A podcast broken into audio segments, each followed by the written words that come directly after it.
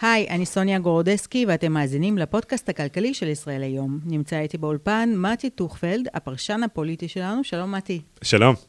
תודה שאתה מצטרף אליי, ואנחנו רוצים לדבר היום על ההשלכות הכלכליות של הבחירות לכנסת ה-25, שהתקיימו אתמול. חשוב לציין שנכון לשעה, אנחנו עדיין לא יודעים את התוצאות הסופיות, אבל uh, ניתן uh, להניח ברמת סבירות די גבוהה שמי שירכיב את הממשלה הבאה זה יהיה בנימין נתניהו. וככל הנראה זאת הולכת להיות ממשלת ימין על מלא, כמו שאומרים, עם uh, יותר ממחצית של חברי הכנסת בקואליציה שהם חרדים. והחישוב שלי הוא כזה, כמובן ש"ס עם 12 או 11 מנדטים, אה, יהדות התורה עם 8, הציונות הדתית עם 14, כלומר אה, סך הכל ביחד 34 מנדטים, ובהנחה שבאמת תקום ממשלה שתורכב רק uh, מתומכי נתניהו, uh, אז מדובר כאן ברוב. Uh, אתה בכלל, היינו אי פעם במצב כזה של קואליציה שמורכבת ברובה מה, מחברי כנסת חרדים? כן, קודם כל, מבחינת המפלגות, את צודקת. כלומר, בקואליציה הבאה, כך נראה, יהיו ארבע מפלגות, ששתיים מתוכן חרדיות. זאת אומרת, שת, זה, זה שאת אומרת חצי, חצי מה... מהקואליציה הבאה הם חרדים, הכוונה היא למספר המפלגות, לא, לא למספר חברי הכנסת. אבל גם אם אתה מחשב לפי מספר חברי הכנסת, אתה רואה שהקואליציה תורכב אה, ברובה מאנשים שהם אה, דתיים. אה, דת, כן. דתיים, חרדים דתיים. וחרדלים. כן, נכון, זה, זה נכון. אה, אבל רוב, רוב קטן, כי לליכוד יש 30 כן. וכמה, ונכון, בערך חצי-חצי. היינו פעם בכזה מצב? לא, לא היינו בכזה מצב, כן היינו בקואליציות uh, הומוגניות. כלומר, כן. אני לא כן. מסתכל יותר על, ה, על הכיפה, אני מסתכל על האידיאולוגיה, כי יש הרבה כן. בליכוד שגם חובשי כיפות, ויש גם, אגב, במפלגת הציונות הדתית כמה שהם לא חובשי כיפות. אני לא יודע אם mm-hmm. ידעת, אבל למשל אה, אלמוג כהן, הוא לא אדם דתי, והוא ברשימת הציונות okay. אוקיי. הדתית. כנ"ל אה, אלוף במילואים, תת-אלוף במילואים צביקה פוגל, mm-hmm. גם הוא מרשימת הציונות הדתית, גם הוא לא אדם דתי. אה, אבל מבחינת האידיאולוגיה, אני חושב שארבעת המפלגות הללו הן מאוד הומוגניות, mm-hmm. שיכולות לקדם קר רחב מאוד של אג'נדות ביחד ולראות ממש עין בעין. וזה כן, ושם כן היינו. היינו בקואליציה כזאת ב-2019, כשנתניהו אה, הרכיב קואליציה אה, ב-2015 עד 2019. כשנתניהו הרכיב קואליציה של 61 מנדטים, mm-hmm. של uh, מפלגות ימין, רק ימין. כן. Uh, שהיא גדלה, שהקואליציה גדלה אחר כך, בהמשך, אחרי שנה, ואביגדור ליברמן הצטרף, הוא גם היה אז מפלגת ימין, לגמרי. כן, כן. Uh, גם הסיפור האנטי-חרדי לא היה אצלו אז, בכלל. Mm-hmm, נכון. אז uh, זאת אומרת, גם אז הייתה מפלגה, ממשלה מאוד הומוגנית. אז היינו. בממשלות דומות כן. כאלה בעבר. אוקיי. אה, אולי, מעניין, אולי מה ש... מעניין. אבל תראה, גוש השינוי, אה, אני מרגישה את זה לפחות אה, בקרב האנשים שאני מדברת איתם, מרגיש מובס. כבר הבוקר מישהו סיפר לי שיש זינוק בפניות להוצאת ויזה לפורטוגל, דברים mm-hmm. כאלה הזויים. אז בואו אולי ננסה להרגיע את הרוחות. מה יהיו ההשלכות החברתיות והכלכליות הדרמטיות ביותר שאתה יכול... לדמיין. אה, קודם כל, ברור שלא תהיה כאן אה, תחבורה ציבורית אה, בשבת, מהלך שניסתה לקדם שרת התחבורה נכון. מרב מיכאלי, נכון? מה, כן. מה, מה יהיו ההשלכות מעבר לכך? קודם כל צריך לומר שממשלות נתניהו, ונתניהו היה פה, צריך לזכור, הוא עד לפני שנה וחצי היה פה 12 שנה רצוף, עם החרדים ועם המפלגות הללו בפנים, והם לא עשו כאלה שינויים גדולים. כלומר, הסטטוס קוו יחסית נשמר. כן. עכשיו הייתה ממשלה ששינתה דברים בסטטוס קוו, נכון. והם יחזירו את זה לאחור. כלומר, כל מה שקשור לגיור, יחזור אחורה. יחזור אחורה. כל מה שקשור לכשרות, רפורמה בכשרות, יחזור אחורה. אה, גם הסיפור של, לא קשור אולי לדת, אבל הסיפור של אה, אה, מס על השתייה המתוקה ועל החד פעמי, יחזור אחורה. לא יהיה את המס הזה יותר, לא הוא יתבטל. אמ, הם כבר אמרו את זה? כן, אמרו את זה, כן. וזה ברור, ש... ברור שהם יבטלו את הדברים האלה. כלומר... אגרת גודש? אגרת גודש זה משהו ש... אה, לא יודע, אני מניח לא שיבוטל. לא אוקיי. נכנס לתוקף, גם לא היה אמור להיכנס לתוקף בקרוב, נכון? נכון, בעוד איזה אה, שלוש שנים. כן, אני לא, לא מאמין שזה יהיה הכיוון, לא נראה כן. לי. אה, הדברים האלה יחזרו. מבחינת החינוך. איזה שינויים גם מבחינת החינוך אני חושב שיש? סטטוס קוו. תראי, היום, כשאת אה, מדברת על חינוך, אני- מתאר לעצמי שאת מדברת על. לימודי ליבה. לא, עדיין לא, נגיע גם לזה, אבל אני מדברת איתך על בתי ספר אה. חילוניים, האם אה, באמת... אני מניח ש- שאנחנו נלמד יותר, לא, מה זה יותר? שהילדים ילמדו יותר מקצועות שקשורים... השינוי נעשה. בשנה וחצי האלה. כן. כלומר, קודם היה ברור שעושים בגרות בתנ"ך. כן, מי שביטל את זה, זה הממשלה הזאת. אז כן, אז הבגרות בתנ"ך, אני מניח שתחזור. מהמם. אה, אם תהיה איזושהי תוספת, אם יהיה תגבור עכשיו, שילמדו יותר ממה שהיה, קשה לי להאמין. זה בטח גם תלוי בזהות אה, שר החינוך או שרת החינוך הבאה. נכון, זה תלוי, כן, ב... מי- זה מי- מאוד מי תלוי. ייבחר, אוקיי. זה מאוד תלוי, אבל תראי, היינו, היינו עם שרי חינוך אה, דתיים, החל מזבולון אה, המר עליו השלום, כן. ו...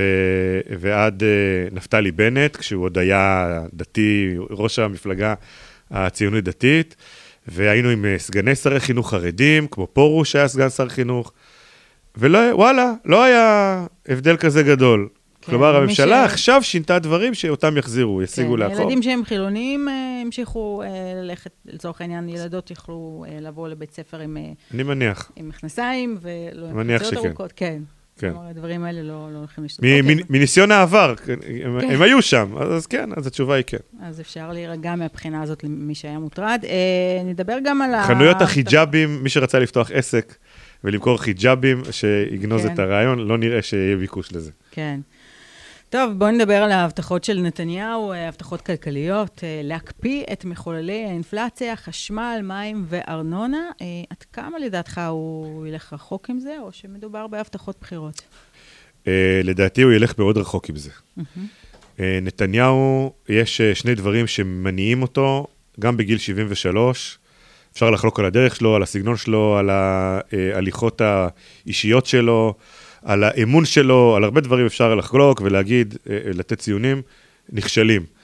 אבל אם רוצים להסתכל רגע על האמת שלו, על מה מניע כן. אותו, אז זה שני דברים. אחד, זה הנושא הביטחוני, במיוחד איראן, הוא עוסק בזה, והוא רואה את עצמו כאחד היחידים אה, שהוא מסתכל ימינה-שמאלה, הוא, הוא רואה בעיני עצמו את אחד היחידים שיכול לטפל בזה. והנושא השני הוא הנושא הכלכלי. כן. אה, כשהוא מדבר על אה, להפוך את ישראל, והוא גם הזכיר את זה אתמול בנאום הניצחון, ואני שמעתי אותו עשרות פעמים אומר את זה בעבר, כשהוא מדבר על אה, הצורך להפוך את ישראל למעצמה, מהמם. הוא מאמין לכל מילה שהוא אומר.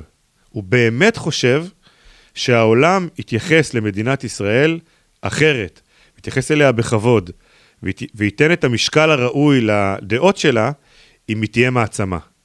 וכשהוא מדבר על מעצמה, הוא מדבר על מעצמה כלכלית. כי דרך מעצמה כלכלית אפשר גם להיות מעצמה צבאית, כי אז יש לך כסף לקנות אה, אה, ציוד לחימה. כן, אבל כשאתה מוריד את המיסים, או לפחות מקטין את ההכנסות של המדינה, אז אה, לאו דווקא זאת הדרך ה- הישרה אה, להפוך למעצמה כלכלית. הוא, הוא, אה, הוא חושב שכן. הוא כן. מאוד מאמין בשוק החופשי. הוא מאוד מאמין בזה שגם המדינות הכי הכי הכי סוציאליסטיות, בסופו של דבר מעודדות אה, חברות, אה, והן המנוע של, התנו, של ההצלחה של כל הכלכלה במדינה, ו, ולכן אנחנו רואים אותו מקדם את האג'נדות האלה בכל הכוח, לפעמים ממש נגד כוחות עצומים שמנסים לפעול נגד, בין אם זה אופוזיציה. תראי למשל, אתן לך דוגמה. אה, דקה לפני הבחירות, יאיר לפיד חגג את הקידוח של, אה, תחילת הקידוח, הוצאת הגז של מאגר כריש. נכון. את זוכרת איפה היה יאיר לפיד כאשר נתניהו נלחם להעביר את מתווה הגז בכנסת? כן, אה, מה הייתה העמדה שלו ושל חבריו ליש עתיד? של חבריו אני דווקא יותר זוכרת, כן, רבים מהם התנגדו. ממש. זאת אומרת, נתניהו היה צריך, ל... ו- וזה היה אז, אה, אם את זוכרת, הי- הייתה לנתניהו התבטאות על מתווה הגז, זה קרב חיי. ככה הוא אמר, זה כן. קרב חיי. הוא ידע שאת עשרות המיליארדים האלה הוא צריך להביא למשק, ויהי מה. והוא נלחם בייעוץ המשפטי לממשלה, הוא נלחם בב- בבית המשפט, בבג"צים שהוגשו, הוא נלחם כמובן באופוזיציה, הוא נלחם בתקשורת, בכ- בכוחות כלכליים עצומים. כן. אבל הוא אמר, זה קרב חיי. ולא כי הוא רצה את הגז לשימוש פרטי, ולא כי אה, היה פה איזה אה, רווח אה, אישי שלו, הוא אה, באמת האמין בכל ליבו שהוא חייב להביא את הכסף הזה לטובת תקציב מדינת ישראל. טוב, אה, הזכרת פה כלכלה חופשית. ליברמן Mm-hmm. גם הוא מאמין, אה, עוד בן אדם שמאמין בכלכלה חופשית, אבל הוא, אנחנו יודעים שהתפקיד של שר האוצר זה תפקיד שהוא כפוי טובה, וזה באמת עלה לו גם במנדטים. מה לדעתך הטעות הכי גדולה שהוא עשה, או שמלכתחילה לא היה לזה סיכוי? להצליח בתפקיד, אתה יודע, להצליח גם מבחינה כן. פוליטית ולהתפתח ולעבור את החמישה-שישה מנדטים. אני אגיד לך משהו על ליברמן, אבל, אבל לא בטוח שהנושא המקצועי פה הוא, הוא זה שפגע בו. אה, תראה, הוא עשה הרבה דברים אה, שכלכלנים רבים מגדירים אותם כדברים טובים שהם מקדמים את המשק, שהם פתח את השוק אה, כן. ליבוא ודברים נוספים, הרבה דברים נוספים. יש גם דברים שהוא לא עשה כמובן, יש גם ביקורת, אבל הוא עשה גם בסך הכל מה שהפקידים, פקידי האוצר ממליצים לו. זהו, ו- וזה, תראי, קודם כל את הדפוס הזה ראינו כשהוא נכנס לפוליטיקה, נכנס לממשלה, Uh, התפקיד הבכיר הראשון שהוא בעצם מילא, זה היה לא בממשלת אולמרט, אז הוא היה שר מומצא, זה עניינים אסטרטגיים, אז כן. המציאו, תפרו לו את המשרד הזה שעד היום הוא קיים. אבל התיק המשמעותי באמת הראשון שהוא עשה, זה היה שר החוץ mm-hmm. uh, בממשלת נתניהו ב-2009. וכבר אז ראו את הדפוס, הוא נכנס עם רוח וצלצולים, אנחנו נבטל את רוח אוסלו, ואנחנו uh, נפסיק את השיח הזה כאן במשרד החוץ. ואז ראינו אדם שיושב שם, והוא פשוט כנוע לחלוטין לפקידי משרד החוץ, למה שהדרג הדיפלומטי אה, מכתיב לו. לו. כן. לא שינה שום דבר במשרד, אפס. Mm-hmm. ראינו את זה עוד פעם, כשהוא נכנס... כאן אתה לא יכול להגיד את זה, כאן הוא כן שינה. באיפה? במשרד האוצר. אה, רגע, לא, לא הגענו okay. אוקיי. לאוצר, כי אחרי זה הוא היה שר הביטחון. כן.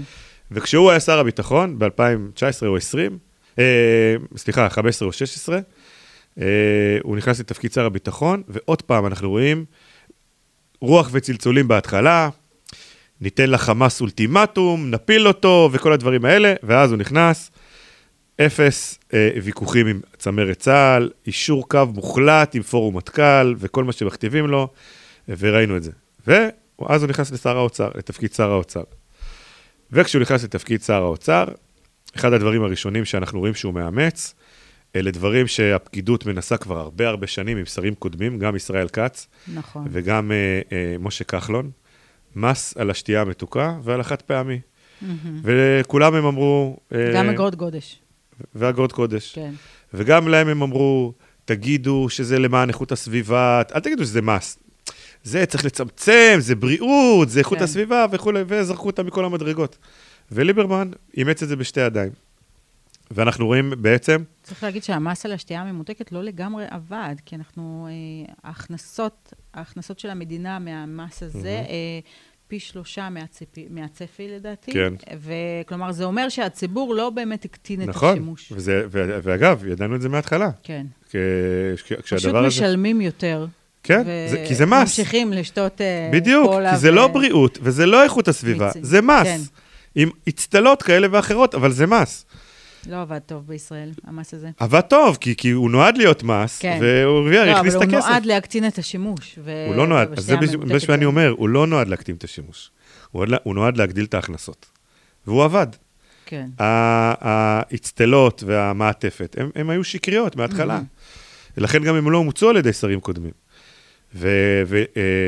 וליברמן, אה, כנראה מאוד, כשאני מנסה לנתח את זה, מאוד קשה לו להתמודד עם ביקורת פנימית. כלומר, כשהוא היה במשרד החוץ, היו המון תדרוכים, גורמים מדיניים שמתדרכים נגדו, נגד השר. כן. הוא סבל מזה. וכשהוא נכנס לתפקיד שר אוצר, אני לא זוכר, ותקני אותי אם אני טועה, אי פעם תדרוך נגדו מהדרג המקצועי.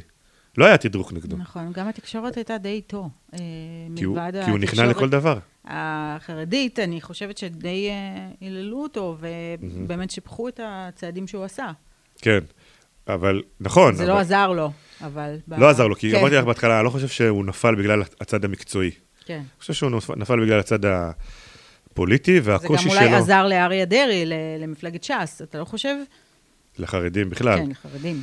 זה עזר כי היה איום והיו מהלכים, זה כן. לא רק כן. ליברמן, זה גם מתן כהנא, זה גם מרב מיכאלי שפתאום קפצה בבחירות כן. עם דברים כאלה. זה אפילו הפרשה של הדוכן תפילין אה, שבתוך יום הבחירות, mm-hmm. של מרץ. אה, כל הדברים האלה כמובן עזרו להם. אבל אני חושב שליברמן, הוא התקשה למצוא, להמציא את עצמו מחדש. הוא דווקא אדם שכן יודע להתחדש. כשהוא נכנס לפוליטיקה, הוא היה הימני הכי קיצוני. כן. זה שיעיף את הערבים. הוא טוען שהוא עדיין נשאר כזה. הוא, הוא, הוא התמתן. אולי הוא אומר שהוא נשאר כזה, אבל הוא לא מדבר על זה יותר. נכון, הוא לא מדבר על זה יותר. הוא דיבר אז רק על ערבים, שהוא יהיה נגד הערבים, בלי נאמנות אין אזרחות. אה, זו הייתה האג'נדה. עכשיו, כשהוא היה צריך להחליף דיסקט, אז הוא הלך והוא נהיה נגד החרדים. אה, ועם הערבים הוא אפילו ישב בקואליציה אחת. לא רק שהוא לא העיף אותם, הוא גם ישב איתם. אה, והדבר הזה אה, עבד פעם, פעמיים, שלוש, והנה, הגיעה הפעם הרביעית של אג'נדה אנטי-חרדית. זה כבר, לא, זה כבר נהיה לא חידוש, זה כבר כן. נהיה דבר שחוק, והוא נכשל. אז ההצלחה המסחררת של ש"ס, איך אתה, איך אתה מסביר את זה? זה יכול להיות שזה קשור גם לזה שבאמת הם הבינו, השכילו להבין שמה שהכי מעניין את ציבור המצביעים זה יוקר המחיה, והם באמת, אנחנו ראינו mm-hmm. כמה ימים לפני הבחירות, הם אפילו... אה, הקמפיין שלהם היה אה, השער של ישראל היום, אה, בו אנחנו באמת אומרים את זה ש-49% מהציבור כן. מאמינים שהנושא שהכי מטריד אותם זה כן. יוקר המחיה, והם עשו מזה קמפיין. אה, אתה חושב שזה עזר להם בין היתר? מאוד. כן. זה מאוד עזר היה להם. היה להם קמפיין חיובי שהתמקד בטיפול כן, ביוקר. כן, אנחנו, נכון, הם פחות התייחסו לליברמן ולכישלונות, נכון. ויותר אמרו, תצביעו לנו, אנחנו נפתור לכם את הבעיות. אה, זה נכון, וצריך לזכור שהקמפיין של ש"ס, כמו גם של הליכוד, לא עסק בשכנוע בוחרים חדשים, mm-hmm. הוא עסק בלהניע לקלפי את הבוחרים הישנים. כלומר, אה, אלה שהם ממילא בדעות האלה, ממילא כן. בדעות של ש"ס, ממילא הם אנשים שמאוד קרובים למסורת, אה, או חרדים, ספרדים, שפשוט לא באו להצביע בפעם הקודמת. Mm-hmm. והיה צריך פה המון המון אה, אה, שיח אמוציונלי. והם הצליחו לעשות את זה. כן. שיח אמוציונלי והערה, והערה, כלומר, ב, בלשון להעיר כן. את הציבור מתרדמתו על ידי פעולת שטח אדירה ברחובות, עם, ה, עם כל מה שקשור בזה, וש"ס אלופים בזה. הם פשוט כן. אה, לא הצליחו בפעמים הקודמות, הפעם הצלחה מסחררת. וכל זה קרה, ותשימי לב, לא על חשבון הליכוד, ובטח שלא על חשבון הציונות הדתית, לא על חשבון יהדות, יהדות התורה. זאת אומרת, הביאו קהל חדש, שלא הצביע בפעם הקודמת לאף אחת ממפלגות הימין, ו- כן. ועכשיו הצביע ש"ס. כן. טוב, אה, נושא נוסף שעוד אני רוצה להספיק איתך, זה לימודי הליבה, מן הסתם. אה, תראה, בתקופה של ממשלת השינוי חלה איזושהי פריצה מסוימת, אה, אחרי ש... האדמו"ר מבלז נתן את הסכמתו mm-hmm. להכניס לימודי ליבה למוסדות החינוך החרדים, אבל נתניהו סיכל את המהלך הזה כשהוא הבטיח בעצם לתקצב את המוסדות האלה ללא התניה בלימודי ליבה. אתה, איך אתה רואה את הדברים האלה, ומה מה, מה יהיה עכשיו בממשלה? אני אגיד לך, קודם כל, קודם כל צריך לדייק, אני, מה שאת אומרת עכשיו זה מה שדיווחו. כן, זה מה שדווח, כן, נכון, על פי לא, הדיווחים. זה לא לגמרי מדויק, אני אגיד לך למה, כי הניסיון הראשון של נתניהו, היה להכניס את uh, רשת החינוך של בז לתוך רשת החינוך של ש"ס. שאז קראו לה מעיין החינוך התורני, היום קוראים לה uh, משהו רשת יוסף, על שם כן. uh, בני יוסף, על שם הרב עובדיה, עליו השלום, אבל זה אותו דבר, ושם יש לימודי ליבה. כלומר, mm-hmm. מבחינת נתניהו, הפתרון של בלז הראשון היה להכניס אותם ללימודי ליבה. כן. אלא שבינתיים, תוך כדי הסכנת פילוג שהייתה אז בתוך העסק הזה, הרבנים החליטו ש... אלה שסירבו להכניס את אה, בלז לרשת חינוך שלהם, התרצו mm-hmm. והסכימו להכניס את בלז לרשת החינוך, במיוחד באשדוד. כן. וזה מה שסוכם, ש, שבלז יהיו באשדוד, תחת החינוך החרדי העצמאי, שבו אין לימודי ליבה. רק באשדוד. לגבי השאר יהיה דיון, ויכול להיות שבסוף זה כן יהיה ש"ס. כלומר, יכול להיות שכן בסוף בלז ילמדו ליבה. כן. אז זה רק לגבי הדיוק הספציפי על מה שקרה. לגבי, את שואלת מה יהיה עכשיו, כן. עם החרדים וכולי. כי הרי יש כאלה שאומרים שעכשיו, אה, אם הממשלה החדשה באמת תורכב, ואם בנימין נתניהו ירכיב כן. ממשלה עם החרדים, אז uh, זהו, המהלך הזה יסוכל לגמרי, ולא ילמדו לימודי ליבה, כן. וה... יהיה כאן אה, נזק אדיר של אה, מיליארדי שקלים בעוד אה, כמה כן. שנים, בעוד כמה עשרות שנים, והחרדים בעצם גוזרים חיי של עוני על, כן. על הילדים שלהם. אז אני רוצה לשמוע ממך איך אתה רואה את הדברים האלה, והאם באמת מי שירצה ללמוד ליבה יוכל לעשות כן. את זה, גם במגזר החרדי. כן, אז אני אגיד לך, אני אגיד לך איך אני, איך אני רואה את זה, שבעצם נכנסנו לאיזשהו לופ שעד היום לא הצלחנו להוציא אותו, לצאת ממנו, ואני מאשים את הפוליטיקאים כן. בדבר הזה. Uh, הלופ הוא מבחינת החרדים, אין בעיה שבגיל מבוגר ילמדו אפילו באוניברסיטאות. אין בעיה. בן אדם שהוא הגיע לפרקו, אה, או התחתן, או הקים בית, או אפילו אם, אפילו אם עדיין לא, בגיל מבוגר, שילך ללמוד מה שהוא רוצה, והוא לא חייב להיות תקוע בישיבה עד גיל 30 ו-40, ממש כן. לא.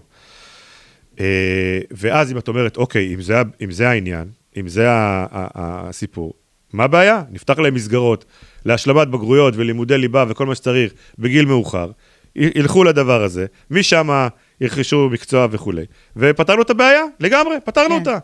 אבל זה לא כזה פשוט, כי יש את הנושא של הגיוס לצה"ל. מה עושים עם זה? עכשיו, מה, עשיתי להם פטור כדי שילמדו כך וכך, כן. תתני להם פטור?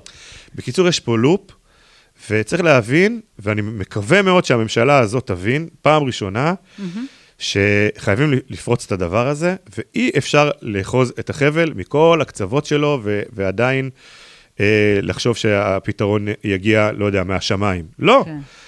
צריך לפרוץ את, ה- את הדרך הזאת ולהגיד, בואו נשחרר אותם. מה רוצים? שהם יהיו חלק מה... אז תוותרו על השירות הצבאי, תנו להם... זאת אומרת, אבל, יש פה מעגל אבל ש... אבל יש פה עניין אחר, שבגיל 18 זה נורא קשה להשלים בגרויות, מי שלא למד כן, אבל הם יעשו את זה, זה לא הבעיה, וגם, רק תני להם. וגם מה כל כך רע באמת במתמטיקה ואנגלית? אגב, אני, אני אגיד לך איך אני יודע... אני רוצה שהילדים שלי ילמדו כן. כמה שיותר מתמטיקה ואנגלית. אני, מה, למה, מה ההתנגדות אני לא, אני, לא, כן. אבל אני אגיד, לך, אני אגיד לך איך אני יודע שזה אפשרי. כי אני רואה מה קורה אצל הקהילות החרדיות בחו"ל. שם אין את העניין של הצבא. כן. ואת מגיעה לישיבה אוניברסיטי בניו יורק, מלא חרדים, כולם חרדים, מקום של אלפי סטודנטים. את מגיעה לחנויות ואת מגיעה, אה, מסתובבת באזורים כמו פלאטבוש ובורו פארק וויליאמסבורג, ואת רואה אלפי ועשרות אלפי חרדים, גברים עובדים. עובדים. ולא תקועים בכוללים, שאני אומר תקועים בשפה של התקשורת. אבל כאן בארץ זה לא המצב, רק לא, 50 אחוז מהם. זה לא המצב, בגלל שהסברתי לך, יש פה לופ כן. שלא מצליחים להוציא אותו, יש את העניין של הצבא. כן. ויש אה, בניו יורק חנות שקוראים לה B&H. היא נמצאת במנהטן, ברחוב 34 כמדומני, והשדרה הראשונה או השנייה. לא, הפוך, סליחה, עשירית, בצד, המ, בצד ה, okay. אה. המערבי של מנהטן. חנות שהיא הצעקה האחרונה בכל אה, ענייני הצילום והאלקטרוניקה. Mm-hmm. מגיעים לשם, באמת, מכל העולם לקנות ציוד לצילום, זו חנות ענקית של שלוש קומות. הדברים הכי מתקדמים, מדפסות תלת-ממדיות, הדברים הכי הכי חדישים ומתקדמים יש שם בחנות. כל המוכרים דוסים, כן. אבל מה זה דוסים? לא כאלה, נגיד כמוני, שאת רואה אותי חולצה לבנה וכיפה. דוסים עם, ה, עם הגרביים וה... והכובע. ממש, ככה כן. הם מסתובבים שם. וכל ישראלי שמגיע לשם נפעם, וואו, איך הם...